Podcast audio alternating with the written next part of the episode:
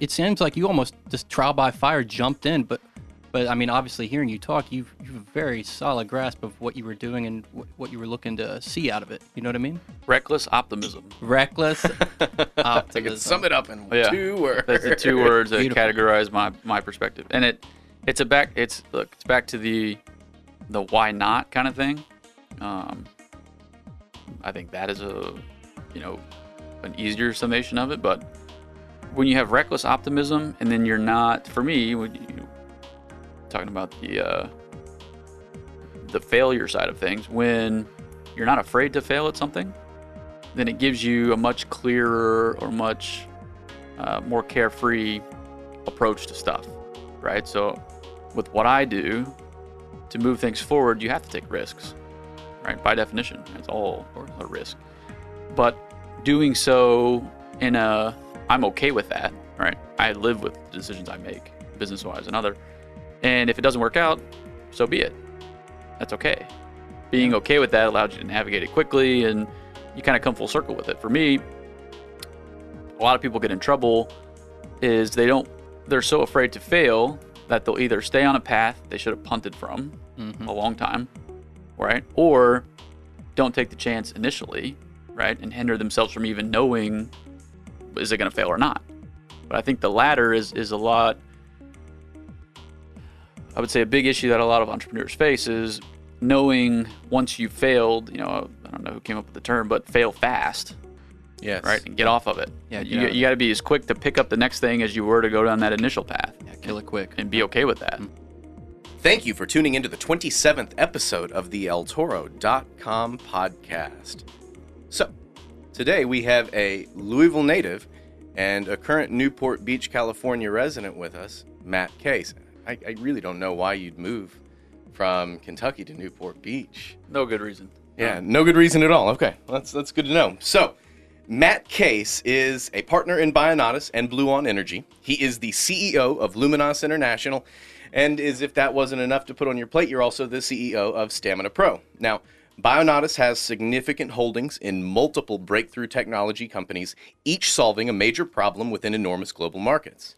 Now, Matt brings a unique background of business experience and technical expertise that belies his age, you know, having worked in commercial HVAC systems and as a sustainability analyst for large corporate clients. Now, Matt's background as a chemical engineer allows him to bridge a bit of that gap between the engineering world of innovation and the practical world of application to play an important role in corporate business development for various Bionatis industries or entities, I should say. So I don't know, like I'm wearing a Luminas patch right now. Uh, we tend to when when folks come on and all that kind of stuff, and Marty actually hands out Luminas patches uh, all the time. I mean, he My was telling spokesperson.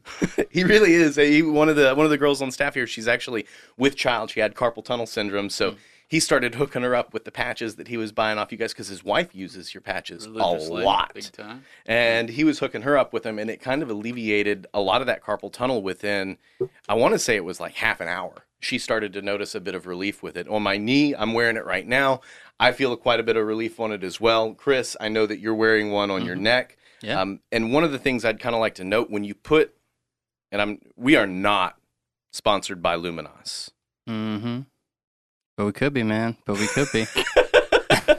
but uh, it's, it's actually a really good product. It, it fits. It like you know when you put a band-aid on and it kind of pulls at the hair or something like that. This is actually really comfortable. So our listeners out there, if you got a nagging pain, if you got nagging joint pains, Luminas patch. It's an all-natural patch. But these are the ones that everyone at the Masters uh, was talking about. So I remember, you know, there were a couple of articles or a couple of commentators on on television that actually mentioned uh, the patches, and apparently half the damn PGA Tour is wearing your patches. And I don't know if you are a sponsor of them or they're just, you know, you're just in really tight with a lot of golfers. You can kind of divulge that those secrets to us later. I promise we'll Yeah, stays just between us course, gals here. Tell those stories. um, but you know, literally half the PGA Tour are wearing these pain relief patches. So, in addition to the pain relief patches, Matt's other company, Stamina Pro, they produce patches that unobtrusively allow you to recover while you are competing or training. So instead of taking time away from practice or competition to let nagging injuries like a sore muscle or tendonitis rest and recover, You pop this tape on, helps your problem area recover while you're training and you're competing. And that's very important for folks in an office like El Toro because before we're nerds, we are athletes here. Mhm. Yeah, we're Just training. Constant, constant. Athletes- Constant training. Athletes of the mind. So, when do you sleep? Never. Sundays, sometimes. Okay. Yeah, a couple hours. It's more of a intermittent napping. Intermittent napping. Yeah, and on planes. So I've gotten really ad- adept at plane sleeping. Is an art. Are you one of those guys like Kobe Bryant where he sleeps in like 30 minute segments? You know, you know what I'm talking Oh about? yeah, oh yeah. Not Yeah. so much thirty minutes, forty-five ish, give or take. But the two and a half hour plane flight, I've mastered. Have you? Oh yeah. Oh, I need to take notes, man. What's your secret? Zone in. You gotta picture prep- a river. You got to prep yourself, right? So it's like if I know I'm about to go get on the plane, you got to switch up your morning routine. Don't drink your morning coffee. You know, all the things that you would typically do that mm-hmm. make that not possible. Yeah. But feel free to add in some some some four roses, right? That yes, four roses will help you in, that, in that Oh. regard. How apropos that you bring that up. It's so, medicinal. Today we are sipping on a little bit of Four Roses single barrel. Now, this is the one Elliott. Oh my gosh, it's the guy that it's the distiller there that did the Elliott Select, the Four Roses Elliott Select. He's the guy that actually sources all these OBSV um, barrels of the staple Four Roses single barrel. Sorry, I'm trying to stay close to my microphone here, guys, while I'm reaching for my glass and pouring a little bit more libation. So, this is one of my favorites. As a lot of our listeners know, I don't like a lot of rye heavy bourbons. So this one's very corn forward. It's 60% corn, 35% rye. That gives us about 5% for the, I believe it's the malted barley. Uh, that's coming in there as well. I like to open this up with a little tickle of water. Um, forgive my manners. I did not bring any bottles of water in here, so uh, you'll have to forgive me. But you know, there's, gosh, there's ten recipes that Four Roses puts out uh, with different combinations of their mash bills, um, and this is probably one of the most common. Um, when I and feel free to chime in here, guys. When I smell this, does anybody smell fruit? Yeah. Flowery. Hints. Flowery. Yeah. We get floral. We get floral scents here. I get that sweet from like fruit sugars. Maybe like a little hint of brown sugar. I don't know. Oh, it's delicious. Mm. I could. I I don't know. I'm not familiar with the other ten recipes. You could have just been making that number up, but these are fantastic. man. Yeah, is- I dig it. I mean, this is my go-to at the house. Mhm. It's one of our primary drinks here at the office. Yep. Um, like I said, I get notes of fruit. I get notes of spice. I get hints of sugary, like brown sugar, something like that. Now, when I take my first sip out of this, if I haven't opened it up with water, I get really intense spice, um, like right at the back center of my tongue. It hits into the upper part of the mouth, and then it starts to spread to the edges with a little bit of a hint of that fruit coming through. Uh, but you know, once that water hits, it becomes quite a bit more syrupy for me. I think I notice a lot more of that sweet. Um, I think it balances quite a bit of the oak better, in my opinion. Um, and then when it finishes, dude, I dig this finish. I Mhm. really taste a little bit of that vanilla. I taste that fruit again. I taste the oak, and it warms all the way down to my belly. Mhm. I like it. Oh, it's so good. So, cheers, gentlemen. Let's get that sound bite. Sláinte. There you go. Mm. Sweet, sweet. So, we like to think that you flew to town all the way from Newport Beach, California, just for this podcast. Is that right? Specifically, Specifically. leaving directly after Okay. back Man, to the airport. We were very fortunate that the jet set choose to come and visit us. It's on the runway. so seriously, this is a very, uh, very busy week, very important week here in the city of Louisville. It is. Well, Matt, I'll let you introduce it since it's actually what brought you to town. It is our Super Bowl. Mhm. It is the Kentucky Derby. Mm.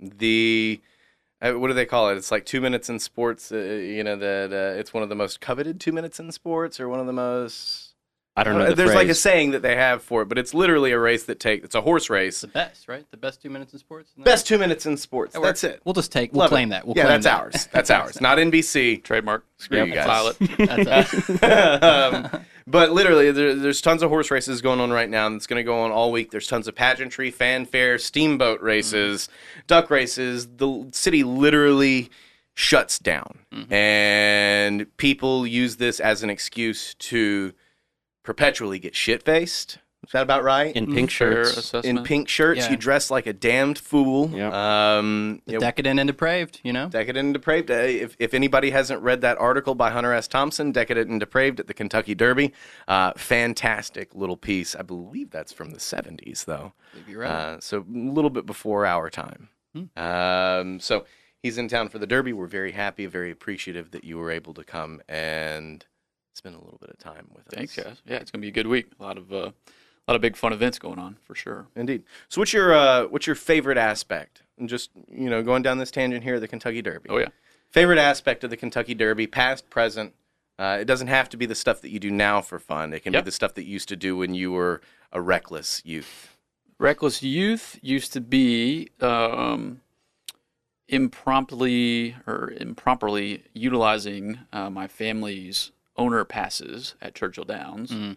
to sneak busloads of my collegiate associates to the backside of the track, Damn right. where we would watch and bet, you know, as if we were on Millionaires Row, you know, on a fifty dollar budget. Mhm. So that was the the pleasantries of of the college days.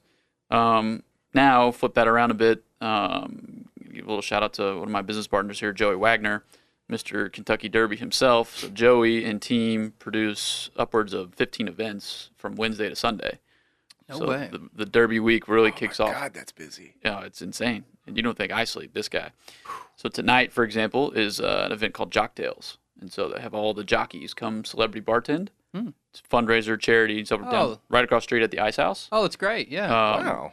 Goes to uh, Disabled Jockeys Fund, right? So, you know, raise a good bit of money for that. Yeah. Um, and then Thursday forward, just a, a myriad of, of other events, you know, throughout the week. So Love it. Anybody else got a favorite Derby story? Favorite Derby pastime? Might not be going down anymore. Ooh, I snuck up to Millionaires Row once cleaning it. I was uh, cleaning. We did a volunteer thing where the Churchill Downs used to give a little money to, sorry, uh, to my school um, for a trip, and I snuck up there once. Diamond necklaces on the ground. See a diamond necklace on the ground. I pick it up. I look at the closest table. Literally a spread of cash, spread of cash across the table or whatnot. Walk over, say, "Is this someone's necklace?" The lady's like, "Well, yes, it is. Thank you very much." Hand it back over to him, and kind of waiting, you know, kind of doing like one of those, like, yeah, you know. Yeah, I just gave you your sixty thousand dollar Yeah, necklace back, lady. What are you uh, doing? She kind of elbowed the the the. I'm presuming the husband, like, "Hey, you're gonna whatever," and he looks at me, hands me a dollar, handed me a dollar, and I was like, ah. Ungrateful. Mm-hmm. Ungrateful man. You could have you could have really impressed a future girlfriend I at one day if you weren't so damned honest, Chris. Oh man, ruined it. Oh, Ruined well. it. That's okay. That's okay. So I, I, I love, and they don't do this anymore because they, it was so freaking dangerous. But are you, any of you guys familiar with the porta potty races at the Derby? oh, Oh yes. Big Oh time. yes. Okay. Oh, yeah. so in the early 2000s, I remember this specifically. We'd go out there and, you know, blazing hot sun on a Kentucky Derby Saturday, and these people in the infield, and it gets drunk. People just get totally preface, crazy, preface, crazy drunk. preface the infield. That's a yeah, whole you should nother describe the infield. Okay. Right. Yeah. So the infield is where anybody can get a ticket and go. And they will wheel in and people get really innovative with respect to how they smuggle booze into the Kentucky Derby. I mean, I used to put tubing inside of my belt and fill it with pure grain alcohol. I could fit in a 32 inch belt.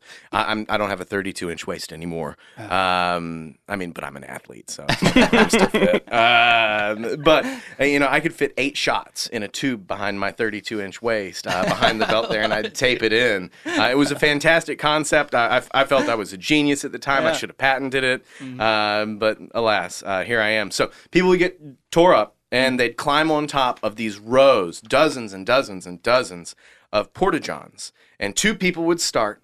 and they'd start racing to the other end. All the while, everybody, all these hooligans in the damned infield that are usually covered in mud and can't can barely stand, they're throwing glass bottles, mint julep glassware at these folks crossing, and they'd get tagged with oh, beers, they'd get tagged with bottles, and I'm of the firm belief it was just a tow. race. Yeah, it's a race for survival. Sounds like It a is. gauntlet, not a Oh, race. yeah. No, it was a, it was a, a Spartan-esque event for mm-hmm. sure, Yeah. right? And with the cops chasing, you know, alongside, how quick could they get pulled down, or if they made it? You know, so the best were the full compe- completion of the gauntlet down and then evade the cops. Yeah. Oh Right, yeah, that's Oh yeah. Yeah, that's, Immediate cheers in the crowd, right? You know, it's like Caesar was happy, it's like you win the you win the porta potty race, and then you have the real race. right?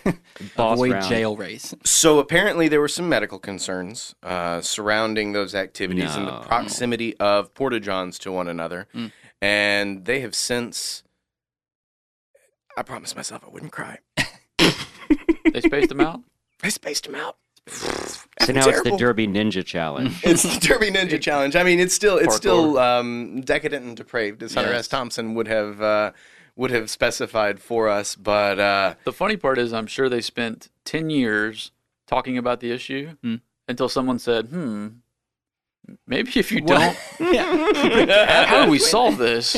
uh, Minor spacing. Ah, genius. feel Let's like- give that guy a raise. I feel like the last one I watched, the guy just went through the roof of it. I think that was probably the end of it. Surely that He happened. just went right through. But all our listeners, please go onto YouTube, Mhm. Google or, and look for Porta John races at the Kentucky Derby. Uh, it will be well worth your time. Mhm. Yeah, a very surmising event. Uh, perfectly encapsulates uh, what it's about. you know? Exactly. It's Yeah. just about getting getting lit, y'all. Mhm. Um, I mean, there's there's only so much horse racing that you can actually watch. I mean, some people I hear are into it, uh, Yeah, and I'm as into it as the next dude is. But I'm there for the party, so Mhm. as many people are in the city of Louisville. So uh, let's get back on the rails. Yeah. You got a lot of irons in the fire, Matt. Um, now, we were hoping to understand better how you facilitated the unfolding of all of these various opportunities that you consume an inordinate amount of your time with. And Certainly. So what really led you down this entrepreneurial path? Yep. Uh, a couple things. Thing one was really my, I would say, out of the box perspective on things in general. Um, I was kind of the the why kid, questioning questioning stuff, um, but more so from the solution perspective, right? I get, you know, I would challenge authority per se, but I would do so in a how about this way, right? So to me, if you're there's two ways to go about um, challenging authority, I guess is the, is the right word to look at, or the right way to look at, but do so with a solution. So I've always had that kind of perspective. If I have a better idea and you're open minded, then let's go down a different path of you know maybe Sure. uh, efficiency or other. So that kind of led me to a unique upbringing in school and doing things out of the box and taking college classes early, for example, when I was in high school, and then got to U of L uh, for college and wanted to get into um, engineering and really the world of energy is what I was kind of focused on. This whole green, clean, save the world, you know, that kind of stuff, renewable energy, um, and what all that meant. I always knew I wanted to be on the business side of things, so I told myself I wasn't going to go down the business path without, you know, a really deep understanding of the technology side. Mhm. For me, if you're going to, you know, sell something or move something forward in the world that's really mean, meaningful and impactful, uh, you need to kind of understand that, right? What that is, Certainly. what that does, Such a good approach. the ins and Such outs. So, so that was really what led me down the uh, the chemical engineering path, you know, at, at Louisville. Um, then the path took a turn towards California, which, funny story or not, was actually a result of the Kentucky Derby. Ah, Six years ago, you won the porta potty race. I won the porta potty race and got a free ride to Newport Beach, California. Um, my partner Joey Wagner, who I mentioned, you know, who does all the the finest events in the city for the Derby, we get a reach out from a group uh, in Orange County that's looking to do a Derby event, and so this group happened to be the Orange County YPO group, which is the Young Presidents Organization. So it's Uh-huh. CEOs and presidents. You can imagine the who's who of Orange County. Beautiful. Um, and that week we had already had 14 events scheduled. So Joey can't take anything on more his plate. I get designated as, hey, you need to run this event, you know, standalone on your own. Great, do it. Pull a bunch of my fraternity guys in, hire some folks, um, and put this thing together A to Z for 50 of these, you know, I would say decently important folks Mhm. coming in town Sure. to enjoy the Derby and, and all the festivities. One of the folks there um, had just started a private equity firm out in California. Got to know me. We spent, you know, vast majority of the weekend together at the track and at various events and whatnot. And that led to a discussion of, hey, when you graduate, you need to come to California and work for me. So okay, you know, see if this guy is full of it or people say that kind of stuff, blah blah blah. Sure. And I said, uh, okay, great. You know, uh, when do you want me to move? Said, you tell me. I said, okay, I'll see you in two weeks. Packed my stuff, moved to California, been there ever since Just like that. just like that, Kentucky Derby. Um, so I was in a unique position when I moved to California. The the PE firm at the time was vastly healthcare focused. The CEO wanted to move into the energy space, so my job was to go more or less find, due diligence, recon, you know, report back, etc. What is going on in the world of energy technologies? That's a hell of an industry shift. As, yeah, big Very time. broad too. So, the definition of broad. Mhm. My job description, uh, my my job title was special projects. Hmm. That was it. Reported to the CEO. Got to you know do my own thing more or less. Um, Black trench coat. exactly, exactly right. Um, so more or less, I spent about two years kind of doing diligence across the country on various technologies, right, or, or ideas. Could be a guy in a garage. Could be, you know, a hundred million dollar thing. Sure. Uh, just just kind of ferreting out what is real, where the industry's going, um, what opportunities are there, and what what can we do with that? You know, if we found one, for example. So I come across one technology and one idea, set up a meeting, um, and one of the gentlemen that showed up was a gentleman named Peter Capacciati. So Peter is my now partner at Bionatis, which we'll get to. Um, Pete has a super unique background. He was a nuclear physicist at Columbia in the late 80s, early 90s. Became an unemployed nuclear physicist. The government cut the grant. So he's unemployed in Manhattan in 91, which is a- Dangerous thing, an unemployed nuclear physicist. Hmm. in Manhattan, right? So Dr. no kidding. Man, If you really think about that, it's like prime prime opportunity to poach exactly right. folks. So he he makes the obvious career choice and goes into commercial real estate.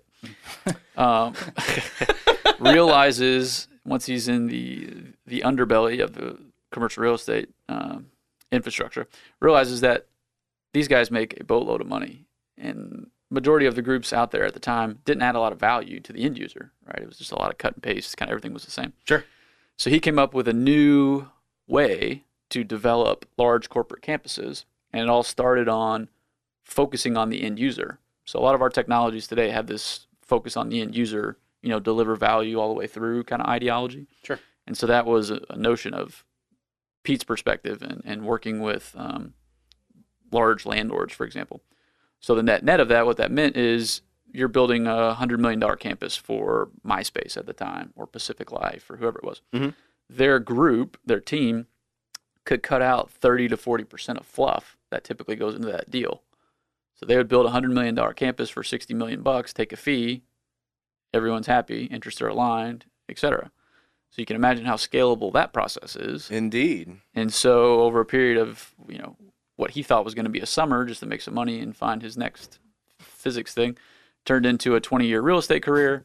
They did about 30 billion dollars in commercial real estate development all across the globe. Um, and then he subsequently left that infrastructure, that world, his team and company he built, to then get back into physics. So that's kind of where our stories pick back up. You know, 2011, 2012, more or less took a sabbatical, and he was doing similar thing that I was trying to do: go around, get your hands on what's happening out there in the world of, of new technologies. Mhm.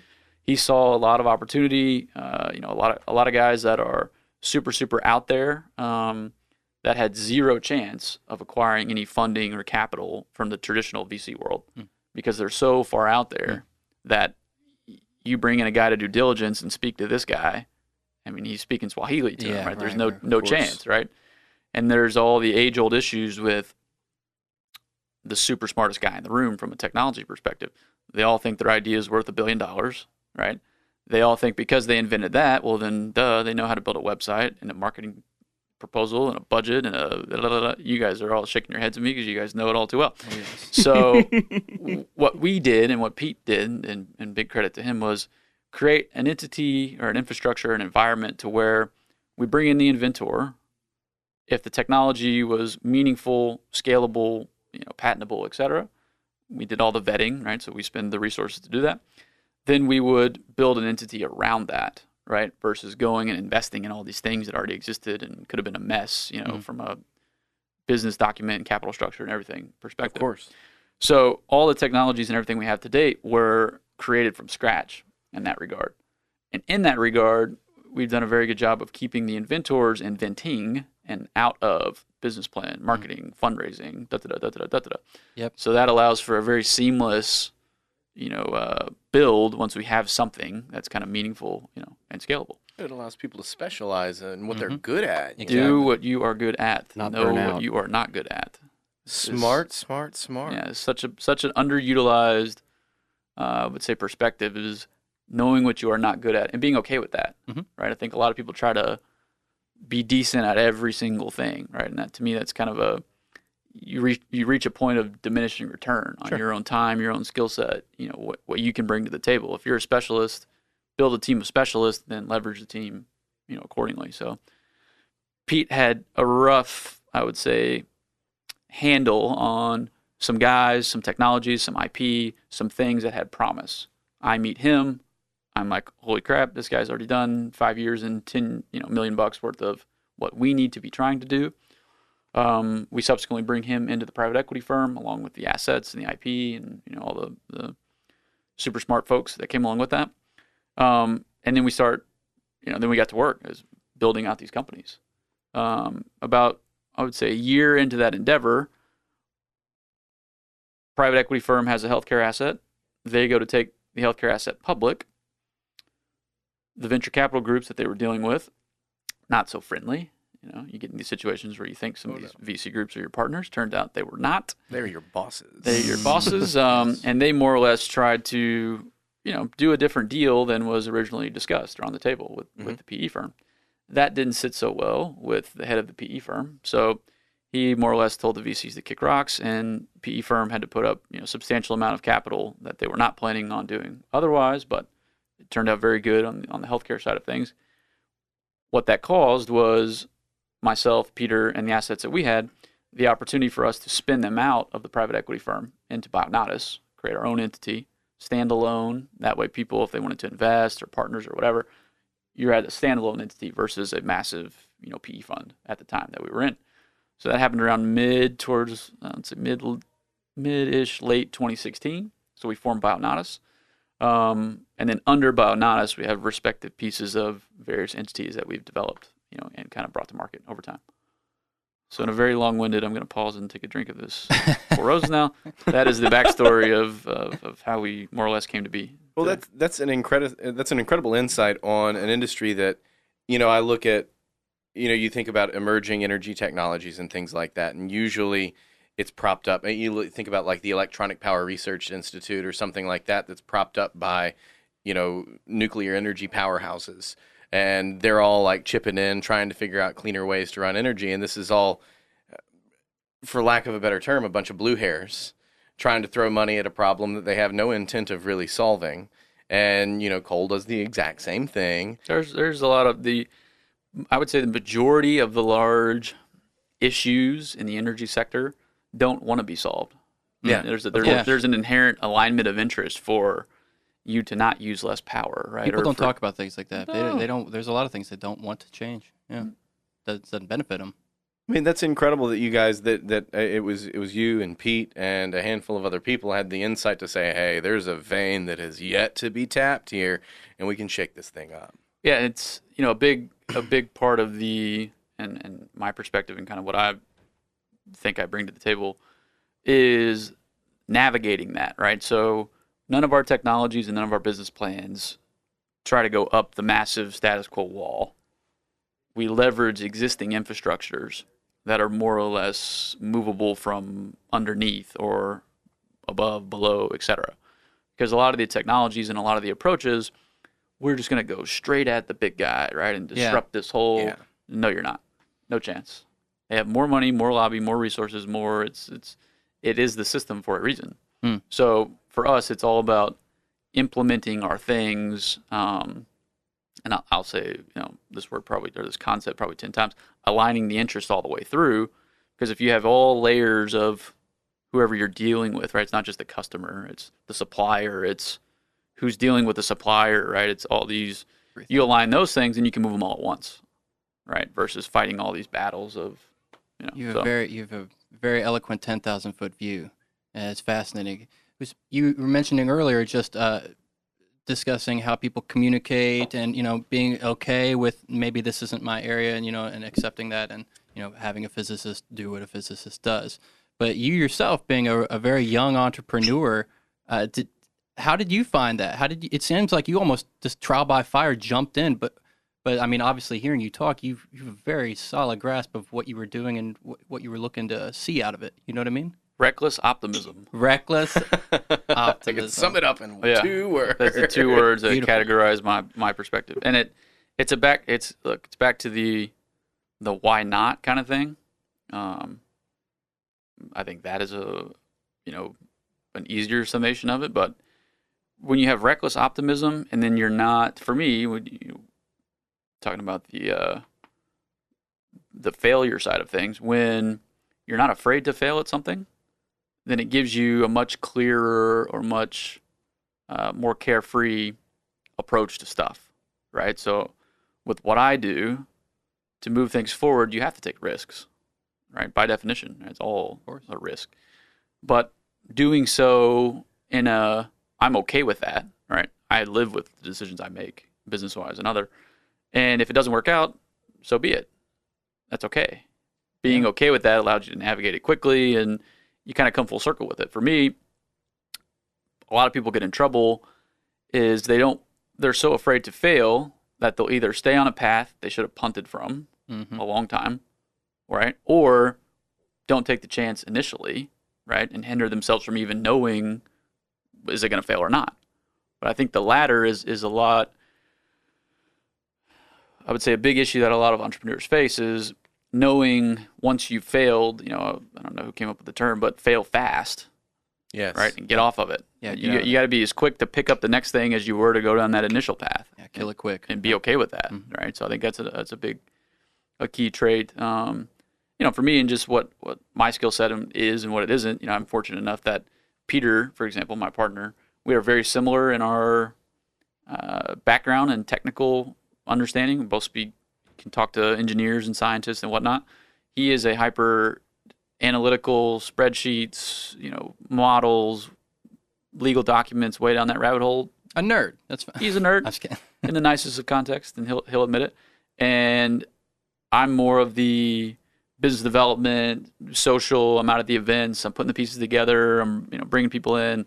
So we we split. I would say our our core competency, but from a how we see things and how we move, it's very you know in parallel. So we're we're very Excellent partnership. comfortable with that. I mean, you, you got a really refreshing take on risk. Um, you know, whereas a lot of people, the reason they're not, they don't work for themselves, you know, a lot of the reasons why they're still clocking in nine to five is because they, they have an innate aversion to that risk. What do you think it was about your upbringing, perhaps about your education and professional experience that allows you to adequately embrace that risk um, and run head on into it? Hmm, that is a good question. I mean, I would say a couple things, but t- to me, risk in anything is just at what level of awareness do you want to have of the risks that exist, right? So there's risk in Oh. anything. So if you if you have a a nine to five job and you think there's no risk in that, I would say you are just not aware of the risks in your nine to five job. Certainly. So therefore, you don't perceive you perceive someone doing something else as risky, mm. which is often not the case because the nine to five job that you have, you still have a boss and an owner and stuff going on in the background, and you know they could be struggling to make payroll every week. Mhm. That could be the risk. Your nine to five job could not be there next week. Mhm. You don't know that, but there's still risk involved. So I don't look at it as this is a risk, this is not a risk. You know, there's all a certain level of risk association with everything. Just how that impacts you and limits you or doesn't, or motivates you or doesn't. It's, it's, that's my perspective, generally speaking, on it. Right on. I love that. Love that. I mean, you probably go ahead, Chris. Oh, no, no, no. uh, You probably had some scary moments, uh, you know, going down this path. I mean, any anything that you run across that kind of sticks out in your mind. I mean, scariest moment you experienced starting any of the businesses you've been aff- affiliated with. Oh man, just starting a business in general, right? It's like you get this triangle, or not the triangle, but more of a progression of, okay, once you have an idea, I'll take you through a like a technology assessment, for example. So all of our things we look at, does it does it work? Can it be proven? Right? Kind of step one is the viability Certainly. factor, right? Um, okay, if those two boxes are checked, step the next step is there a market and do people care?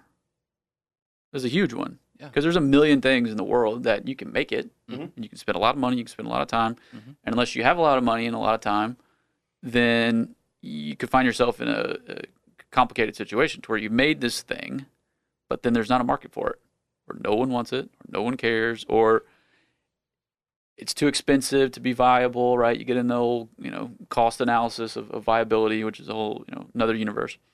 Um, then once you check those boxes, then you still have to sell the thing. It could be the greatest thing on earth, like these patches, for example, that you guys are wearing. But It's very comfortable. even Luminas patches. even with the patches, the the reality of the world today is that people don't care until they try it. So it could be sitting right in front of their face. Mhm. They don't know the blood, sweat, tears that you put into stuff. No one, no one. You don't go to CVS and look across the pain relief shelf and say, "Man, the guy that created that, I bet they don't sleep much." Yeah. right? I bet they had hardships making it. They don't think that. They does it work for me or does it not? If so, you know, then then you can gallivant them and build your customer base and all that kind of fun stuff. But no, this I mean, cr- I would say creating businesses in general, um, and then getting people being confident enough in yourself to get people to take risks in you. That's a big one. Mm. When you go fundraise, for Mm. example, that's a whole nother world, Yeah. right? Oh, the, yeah. the entrepreneurial world, it don't teach you too much of that, Right. right? It's you got to go into a place, you got to be confident, you got to look somebody in the eye. I believe in what I'm doing. Here's what I'm building. Here's my plan. I'm going to show you everything. I'm going to walk you through it, and then will you write me a check? Yeah. Yeah. That's not a until you Gotta go ask for the clothes. until you go and do that, you can't you can't prepare someone for that, right? You can't explain what that is until so. A lot of those, um, and a lot of no's, right? You don't, you know, when you're, you have to be another thing. A lot of people take no's and internalize them, and then use them. You know, it becomes a setback, right? You go meet with Certainly. hundred people who raise capital, and ten of them believe in you and come on board and whatnot. It's a relatively good percent Right. especially if they, people don't know you, if there's no, mm-hmm. you know, this is a cold call exercise or, or whatnot. But I think a lot of people go through that, especially initially, and they get the nose, and then, man, then they start doubting them, and they start, you know. Just get disenfranchised. big time, Yeah. big time. I've seen a, a lot of good, good ideas and good people and smart entrepreneurs just get beat down because of that process, right? And it's yeah, so I would say there's a lot of a lot of uh, initial scare until you've done it and then you're over it, and you practice it and this and that, you know, at, at the actual business side of building a business. Certainly. I mean, you know, we we work a lot in you know intangible products, uh, services. You know, everything's web based, that kind of stuff. And I mean, while we spend a lot of time on research and development, creating a lot of interesting technology, we don't produce tangible products. And there are hurdles that you all experience creating tangible products that a lot of folks and perhaps some of our listeners might not be familiar with. So, what do you kind of find the most difficult aspect surrounding, you know, starting and growing a business, which is probably more important? I mean, anybody can start a business, but who can grow a business? Um, uh, growing a business around those tangible products, and I mean, you hit on, you know, making sure there's a market and actually being able to sell it. But I mean, anything else that kind of stands oh yeah, out? big time. So that's a good good segue there. So you make sure there's a market. People want to buy it. You've checked all your boxes. You're ready to roll, right? The thing is built. It's beautiful. First box, ready to go out the door. Then you start selling something.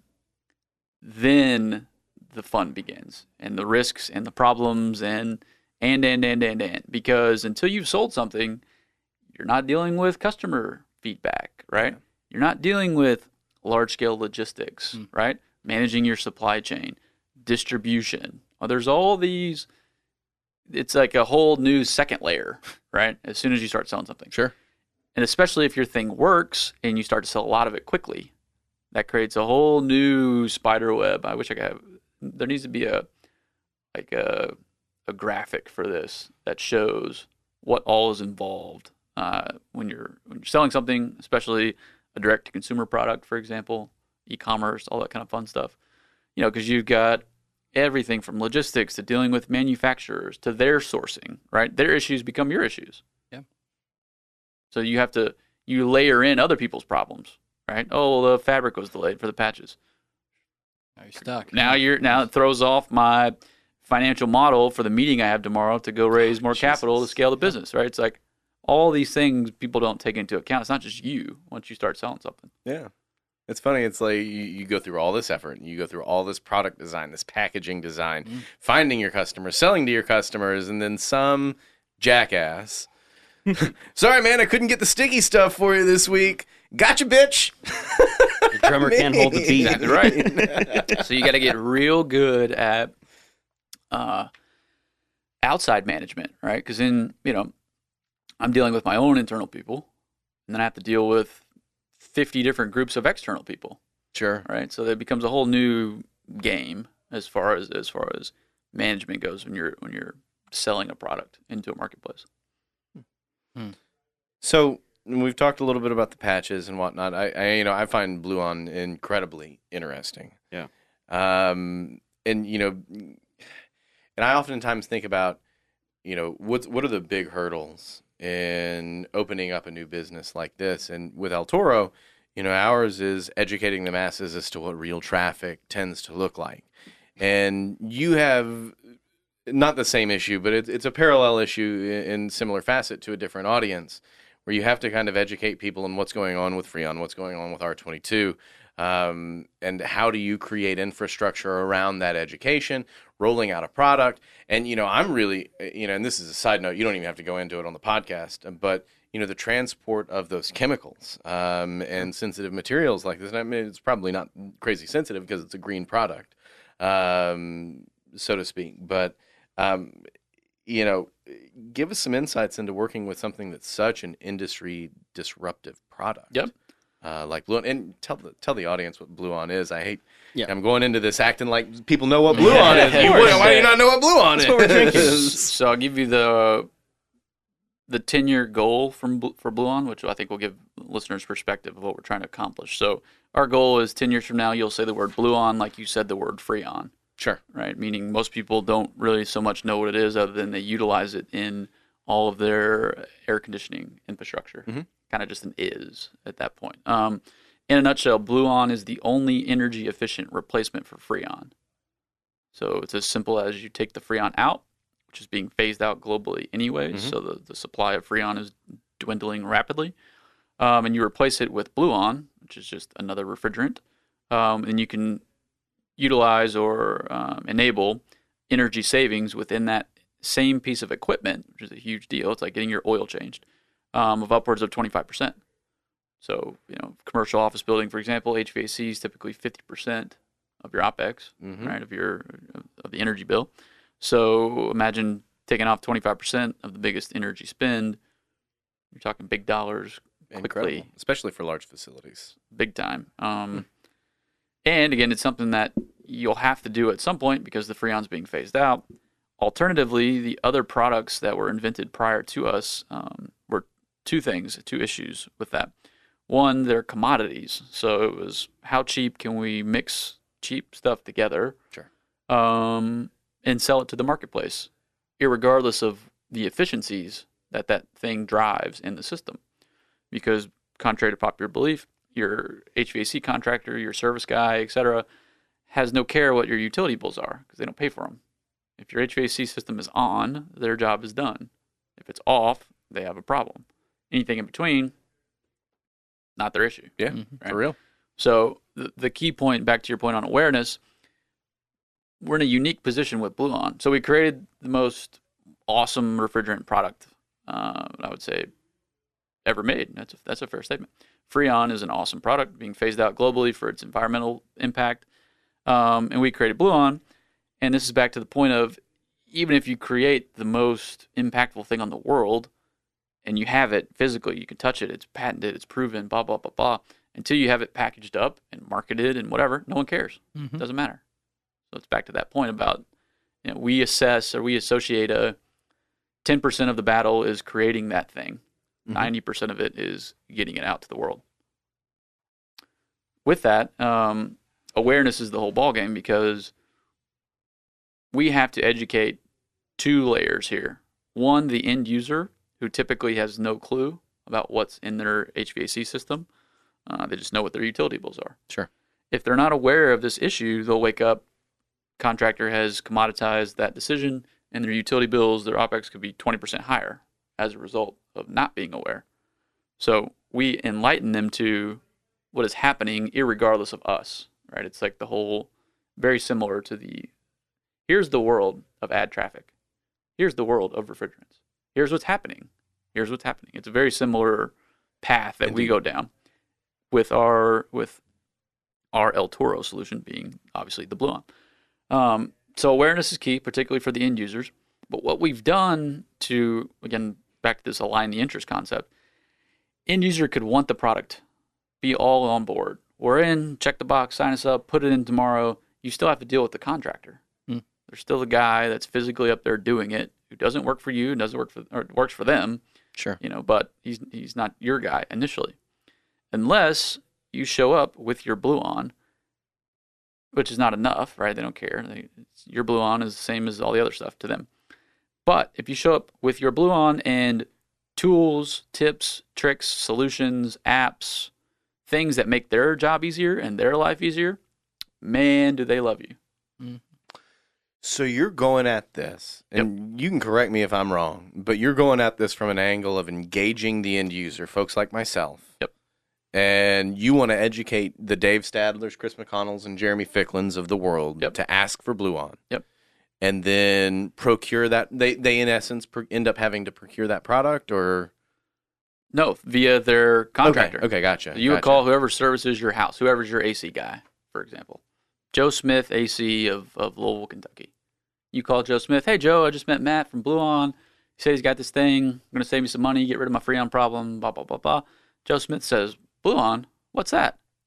Go look it up. Okay, go look it up. Calls us. Got his myriad of questions. Is it snake oil? We've seen mm-hmm. crap like this before. Mm-hmm. Sure. Show me your customer testimonials. Boom. Show me your case studies. Boom. Show me third party data. Boom. Oh, by the way, Joe Smith, guess what? For you, I've got a custom built app. We built an app from scratch that has every piece of R22 equipment ever made in it. All of them. 18,000. So Joe Smith downloads the Bluon app, shows up at your house, looks at your piece of equipment, and says, Oh, here it is. Boom. What do I do to convert this system? Boom. Awesome. converts it to Bluon. You save 25%. Joe Smith is now the biggest Bluon fan on the earth because I just made his life easier. Mhm. Right? Now he has a new proactive revenue stream that he can go out to every neighbor of yours, go convert all their systems to Bluon. So we're flipping the whole service ecosystem Certainly. by having a solution, right? We're a solution provider at the end of the day. The product is awesome. That's the value prop that gets us in the door. But creating these tools to make Joe Smith's life easier and do his job better, that's the driver. Yeah, just as important. Indeed. And I mean, you think about it, and like from a standpoint of a product where you know you've got an HVAC system, and you you put it very aptly, it's either working or it's not. Um, there are very few opportunities that are provided to an HVAC company that allows them to openly re-engage the client. You've got regular service, you've got hey, winterize your stuff, um, but how about I save you twenty five percent on your cooling bills hmm every freaking month? I mean, that's a hell of a fucking mess. Pardon my French.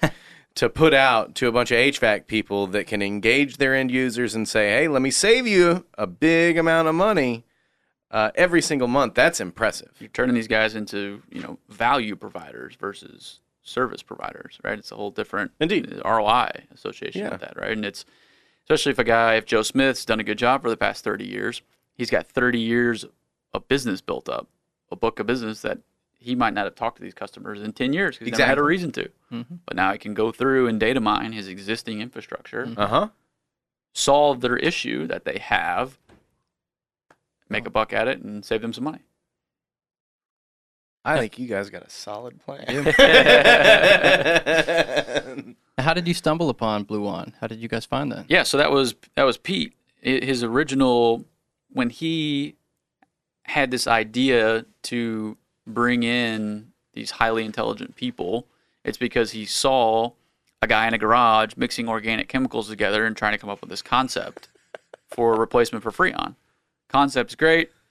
Organic stuff, not so much. You know, you get, you get sourcing issues. Every that's that's the issue with uh, organics at scale the next batch of stuff that comes in is going to be wildly different than the last batch of stuff. So you can't, you know, commercialize stuff. But this concept and this this ideology of creating a better product for Freon that was more energy efficient was again a, a guy in a garage mixing stuff together.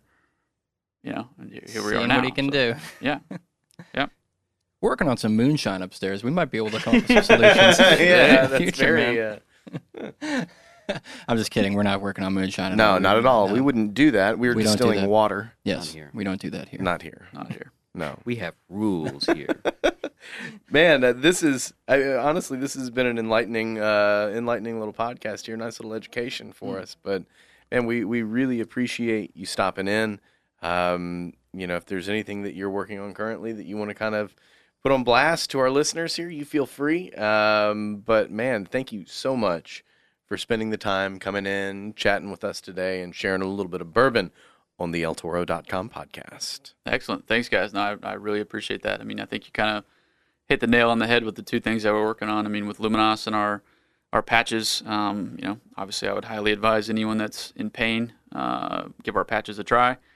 And then again on the the Bluon world. So you know, anyone that's has large HVAC infrastructure, uh, commercial offices, real estate owners, et cetera, you know, they're all going to be facing this issue near term. So Bluon is a, a great uh, alternative and a, and a solution for that as well. Indeed. What's the uh, phase out, uh, just uh, for my own edification and perhaps that of our listeners, what's that uh, schedule looking like to have um, Freon totally phased out? Yeah, so the end of 2019, uh, global production and importation goes to zero. So no more new product uh, will be brought into the states and or produced in the states. Um, Production in the states kind of ceased, you know, many many years ago, but importation was you know tens of millions of pounds of year per year and slowly phased down, you know, over the last 20 or so years. And so this is the last year of that which means you know by the end of this summer, end of this year, there's going to be a large uh, gap between the amount of product you need to service existing infrastructure and the amount of product available Hmm. to service existing infrastructure. Interesting. So your HVAC people are going to be carrying Bluon on their truck come summer 2020. Uh, if they're not, you need to call them accordingly uh, because they, they will make a bad decision for you otherwise. Mhm. Indeed. Man, Matt, thank you so much for coming in today. We really appreciate it. Thanks, guys. Appreciate you having Thank me. you. Fantastic. Thank you for joining us for another episode of the El Toro Podcast. Your host has been David Stadler, with co hosts Chris McConnell and Jeremy Ficklin. We would love to hear from you, so feel free to drop us a line and let us know your thoughts. We will see you next time.